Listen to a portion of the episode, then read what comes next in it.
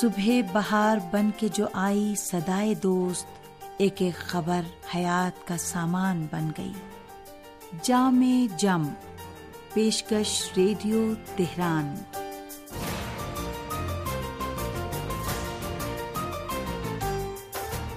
عزیز سامعین، محمد و علیہ محمد پر درود و سلام، آپ کی صحت و سلامتی، اور ایک اچھے دن کی دعا کے ساتھ پروگرام جامع جم لے کر حاضر ہیں۔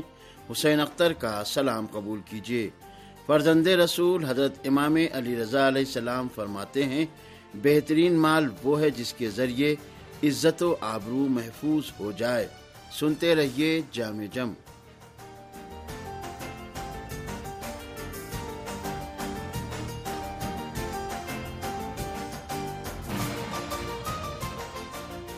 خاندان کے استحکام اور دوام کے لیے جن طریقوں پر معصومین علیہ السلام ان جملہ حضرت امام علی رضا علیہ السلام نے تاکید فرمائی ہے، ان میں سے ایک طریقہ یہ ہے کہ انسان ہمیشہ خود اور اپنے خاندان کو رزق حلال کھلائے اور کسی بھی صورت میں مال حرام کمانے اور کھانے سے پرہیز کرے۔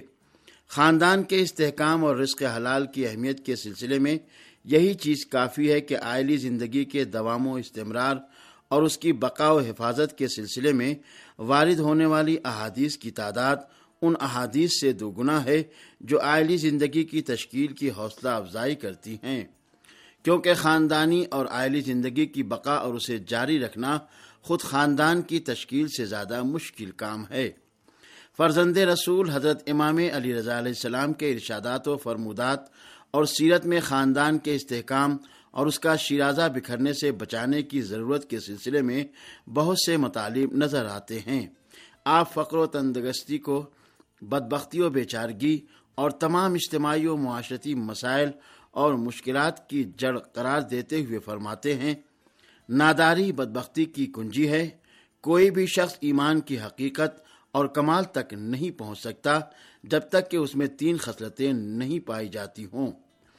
دینی اور شرعی مسائل کا فہم و ادراک، بہترین انداز میں زندگی کے امور کی تنظیم اور مصائب و عالام پر صبر و بردباری، تقدیر معیشت، ضروریات اور اخراجات کا حساب و کتاب اور ان کے درمیان توازن قائم رکھنے کا نام ہے۔ یعنی اقتصادی نظم و انضباط کا بنیادی اصول بھی آمدنی اور اخراجات کے مسئلے کے ساتھ انتہائی گہرا تعلق رکھتا ہے۔ اسی طرح حضرت امام علی رضا علیہ السلام فرماتے ہیں تم پر ضروری ہے کہ صبر کرو، رزق حلال تلاش کرو اور سلح رحمی کرو۔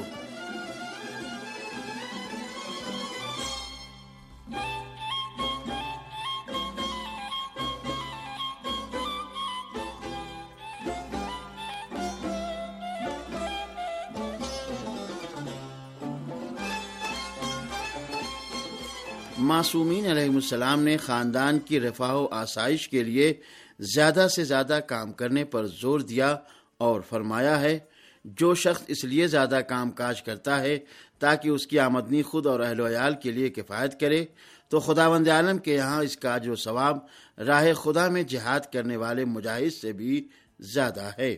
علی ابن شعیب بیان کرتے ہیں کہ میں فرزند رسول حضرت امام علی رضا علیہ السلام کی خدمت اقدس میں حاضر ہوا تو آپ نے مجھ سے فرمایا، اے علی کس شخص کی زندگی سب سے بہتر ہے؟ میں نے عرض کیا، اے میرے سید و سردار، آپ مجھ ناچیز سے بہتر جانتے ہیں، تو آپ نے ارشاد فرمایا، اے علی، جو شخص اپنے ذریعہ معاش سے دوسروں کی زندگی کو بہتر بنائے یعنی دوسروں کی زندگی کے اخراجات برداشت کرے۔ خاندان اور اہل ویال کی زندگی کی رفاع و آسائش کے مطلوب اور پسندیدہ ہونے کے باوجود، امام علیہ السلام نے اسراف و فضول خرچی اور سخت گیری و کنجوسی دونوں کی مذمت اور اعتدال و میانہ روی کی تاکید فرمائی ہے۔ خاندان کی آسائش کے لیے رزق حلال کی طلب اور زیادہ سے زیادہ کوشش کرنا اگرچہ پسندیدہ اور مورد تاکید ہے، لیکن اس میں بھی میانہ روی اور اعتدال کی رعایت ضروری ہے۔ اسی لیے فرزند رسول حضرت امام علی رضا علیہ السلام نے فرمایا ہے کہ جو شخص تھوڑے مال حلال پر راضی ہو جائے تو اس کی زندگی کے اخراجات کم ہو جائیں گے۔ اس کے اہل ویال نعمتوں سے بہرہ مند ہوں گے۔ خدا مند عالم اسے دنیا کی بیماری اور اس کی دوا کے سلسلے میں چشم بصیرت عطا فرمائے گا اور اسے صحیح و سالم دنیا سے دارالسلام یعنی بہشت بری کی طرف لے جائے گا۔ امام علیہ السلام نے قناعت کی کہ جس کا رزق حلال اور مال کے ساتھ بہت گہرا تعلق ہے، حوصلہ افزائی فرمائی ہے۔ آپ فرماتے ہیں قناعت انسان کو خطا اور لغزش سے محفوظ رکھتی ہے اور اس چیز کا باعث بنتی ہے کہ انسان مال و دولت جمع کرنے کے چکر میں نہ پڑے اور اپنے اہل ویال کو دنیا کے سامنے ذلیل و خوار نہ کرے۔ قناعت کی راہ پر فقط دو شخص ہی چلتے ہیں، ایک وہ جو آخرت کے پیچھے ہے اور دنیا کے تھوڑے سے مال پر اکتفا کرتا ہے اور دوسرا وہ کریم شخص جو دنیا کی کثافتوں سے اپنے آپ کو آلودہ نہیں کرنا چاہتا۔ اس لیے ایک انسان کا فریضہ ہے کہ وہ حلال رزق کے لیے ہمیشہ کوشاں رہے اور ہمیشہ رزق حلال خود بھی کھائے اور اپنے بچوں کی بھی حلال رزق سے پرورش کرے۔ اور سامعین، اب پیش ہے ایک سامع کا خط۔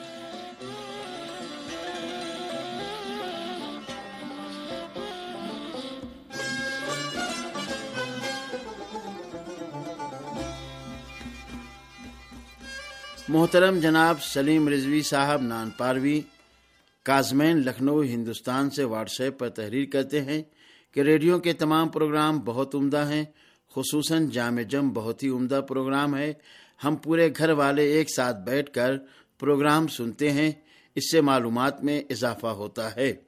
بچوں کی معلومات میں بھی بہت زیادہ اضافہ ہوتا ہے۔ اگر کسی دن پروگرام اپلوڈ نہیں ہوتا تو خلاصہ محسوس ہوتا ہے۔ جامع جم کا شدت سے انتظار رہتا ہے۔ خدا کے واسطے یہ سلسلہ جاری رکھیے گا۔ میری جانب سے دوستوں کی خدمت میں سلام عرض ہے۔ اور سامعین محترم جناب سلیم رضوی نان پاروی صاحب کے شکریہ کے ساتھ اب پیش ہے ایک داستان۔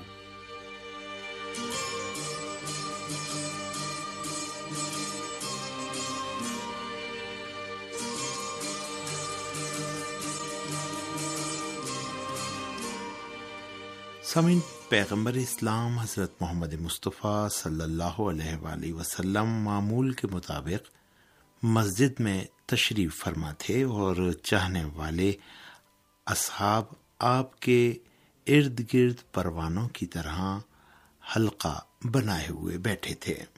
اسی وقت ایک مسلمان فقیر پھٹا پرانا اور گندا لباس پہنے ہوئے دروازے سے داخل ہوا اور سنت اسلامی کے مطابق کہ انسان کو محفل میں جہاں پر بھی جگہ ملے، خاموشی کے ساتھ وہیں بیٹھ جائے اور اپنے لیے کسی بھی امتیاز کا قائل نہ ہو، اس نے لوگوں کے درمیان ایک خالی جگہ دیکھی اور وہیں پر بیٹھ گیا۔ اتفاق سے اس کے بغل میں ایک بہت ہی امیر عرب بیٹھا ہوا تھا۔ جیسے ہی یہ فقیر بیٹھا، اس امیر آدمی نے اپنا کپڑا سمیٹ لیا اور اس سے دور ہو کر بیٹھ گیا۔ پیغمبر اکرم حضرت محمد مصطفیٰ صلی اللہ علیہ وآلہ وسلم یہ منظر دیکھ رہے تھے۔ آپ نے اس امیر آدمی کو مخاطب کرتے ہوئے فرمایا تم خوف زدہ ہو گئے کہ کہیں اس کی فقیری تم میں نہ سرایت کر جائے۔ اس نے کہا، نہیں، اے رسول خدا، ایسا نہیں ہے۔ آپ نے فرمایا، تو کیا اس لیے دور ہو گیا کہ تیرا لباس گندا نہ ہو جائے؟ اس نے عرض کیا، نہیں، اے رسول خدا۔ پیغمبر اسلام صلی اللہ علیہ وآلہ وسلم نے فرمایا، تو پھر تم نے ایسا سلوک کیوں کیا؟ اور اس سے کیوں دور ہو گئے؟ امیر آدمی نے عرض کیا، اے اللہ کے رسول، میں اپنی غلطی پر نادم ہوں۔ اپنی اس غلطی کا تاوان دینا چاہتا ہوں اور اس خطا کے کفارے کی بنیاد پر اپنے اس مسلمان بھائی کو اپنی آدھی دولت دینے کے لیے تیار ہوں۔ مگر فقیر نے کہا کہ میں اسے قبول نہیں کروں گا۔ وہاں پر موجود افراد نے فقیر سے کہا، آخر تم کیوں قبول نہیں کر رہے ہو؟ فقیر نے کہا، مجھے خوف ہے کہ کہیں میں بھی اسی کی طرح سے مغرور نہ ہو جاؤں اور اپنے مسلمان بھائی کے ساتھ یہی سلوک کروں۔ جس طرح سے آج اس شخص نے میرے ساتھ کیا ہے۔